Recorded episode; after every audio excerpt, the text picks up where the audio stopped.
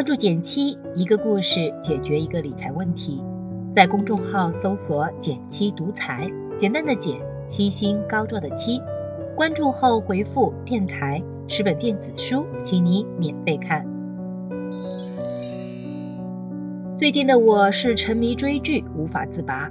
最近大热的《庆余年》，不知各位都看了没？且不讨论剧情的发展，作为一个理财号的作者，我的注意力经常跑偏到钱财之事上。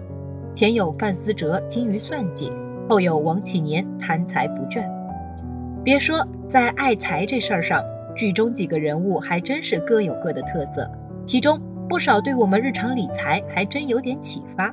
所以今天也在这期节目中和大家分享一下。剧中最初在我心里落下个爱财印象的，就要数范家二公子范思哲了。初见他，张嘴闭嘴都是跟娘亲要钱，看似是个纨绔子弟的模样。最高光的时刻，怕就是拉着全家人一起推牌九了，直到把桌上所有的钱都赢走了才过瘾。但在第五集，就让我发现了范思哲的另一面。范家三兄妹偶然发现街上人手一册范闲默写的《红楼》，极其畅销。在得知这本书出自范闲之手后，范思哲就一心想说服他坚持连载，并和自己联手开书局。短短几分钟，无算盘辅助，他就把出书刊印的成本利钱算得一清二楚，连分成比例都安排妥当了。除了会算，范思哲身上还有一优点，就是执行力满分。此后剧中他的戏份虽不多，但只要出镜，必是跟范闲催书稿。书局的各项事务基本都靠他一手打点，这才让范闲得以做个甩手掌柜。不过，可能是因为年纪尚小，范思哲对财富的追求更多是贪眼前小利。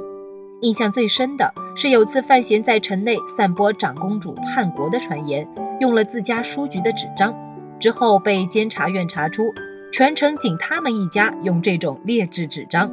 原来是范思哲为了压低印书成本。精挑细选了一批便宜货，也真是啼笑皆非了。不过在理财这件事上，他的行动力还是挺值得学习的。很多人在开始理财之初，都是想先瞄准再开枪，非要等一个天时地利人和。但要我说，不如边瞄准边开枪。光是能做到开始行动这一步，你就能打败大多数人了。如果说范思哲赚到的都是小利，那王启年就要比他更进一步了。其实早在范闲初入京都时，他俩就打了个照面。当时守在城门外的王启年递上一纸《京都盛景堪舆图》，号称是制作精良，反复实地勘察后的结果，开口就要二两银子。事后被范闲发现，不过是粗制滥造。他俩的第二次见面是范闲发现有人在街上贩卖盗版红楼。而幕后人又是王启年。当时范闲的一句评价很是精辟，说王启年这是要垄断文化产业呀。回头再细想，卖地图要打通跟城门口四卫们的关系，卖红楼则是借怀抱孩子的妇女打掩护。王启年这做的可是盘活人脉和资源的生意，也不简单呢。只可惜他是个胸无大志的小市民。卖红楼一没版权，二没品相，再难有回头客，怕也是担了不少骂名。不过不得不承认，王启年的商业嗅觉还挺灵敏的。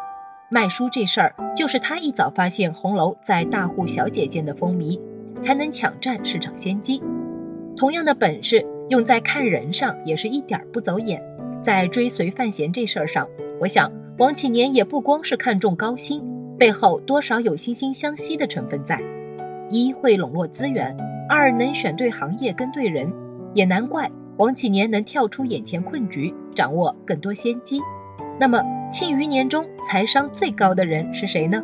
在第一季中有一个非常重要但篇幅不多的角色，就是范闲的母亲叶青梅。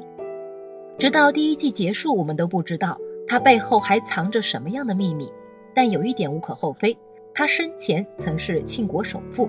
这早在第四集中就有所透露。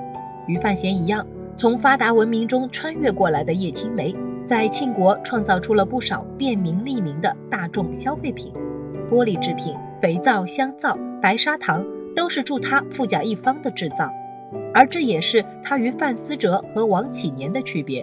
范思哲是借他人专利合伙创业，求的是小利；王启年则是靠人脉资源垄断行业，求中利。而叶青梅是个实业家，他所贩卖的都是当时所没有的物件，按今天的话说，是掌握核心科技。同时，它的制造都是品质精良、能长期改善生活质量的快速消费品。一旦量产，自然是财源滚滚。说到底，赚的是长钱。除此之外，在剧中最后几集里，范闲得知自己真正的父亲是庆帝。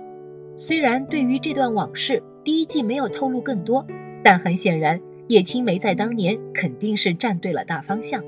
所以，在我看来，叶青梅的成功。更多是有他的全局观和长线思维相助，才能成就天下首富的佳话。回过头来，一部《庆余年》精彩之余，竟还给大家上了一堂财富课。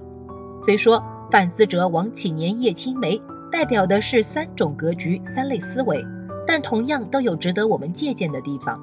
当然，人人都想成为终极大 boss，但凡事都得有个循序渐进的过程。不论当下的你身处哪一阶段，选择看见并利用好你手上拥有的资源，而不是盯着缺乏的东西，这也是一种富人思维，不是吗？好了，今天就到这里啦。右上角订阅电台，我知道明天还会遇见你。微信搜索并关注“减七独裁，记得回复“电台”，你真的会变有钱哦。